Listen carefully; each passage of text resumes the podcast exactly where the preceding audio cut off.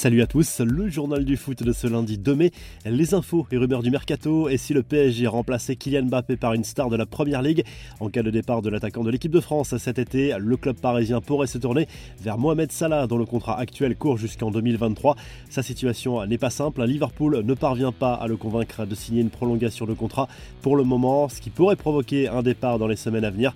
Selon la presse anglaise, l'international égyptien aurait deux options prioritaires en cas de départ des Reds, le PSG ou une arrivée en Liga. Le Barça calme le jeu au sujet de Robert Lewandowski. Le directeur sportif du club Blaugrana assure qu'il n'a pas rencontré les représentants de l'attaquant du Bayern de Munich pour parler d'un éventuel transfert cet été. L'international polonais aurait bien des envies d'ailleurs mais reste sous contrat en Bavière jusqu'en 2023. Ça devrait bouger en attaque à Manchester United cet été. Le club mancunien semble intéressé par le profil de Lautaro Martinez mais son prix reste élevé. Pour faire baisser la note, Anthony Martial pourrait être inclus dans la transaction. Prêté au FC Séville jusqu'à la fin de la saison. L'international français ne serait pas contre une nouvelle aventure du côté de l'Inter Milan. Edinson Cavani va peut-être rentrer en Amérique du Sud, libre de tout contrat. Cet été, le buteur uruguayen serait actuellement en négociation avancée avec Boca Junior selon As et le Mirror. Le buteur est en manque de temps de jeu chez les Red Devils où il n'entrerait pas non plus dans les plans d'Eric Tenag.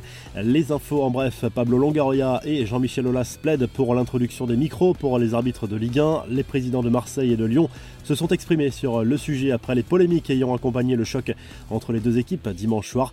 La fête a duré tout le week-end. Les fans de Trabzonspor ont dignement célébré le titre de champion de Turquie décroché après une saison aboutie. C'est le septième titre de son histoire, mais le dernier remonté à 1984.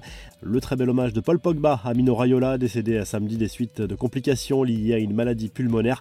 Le champion du monde était très proche de son agent qui l'a accompagné depuis son adolescence.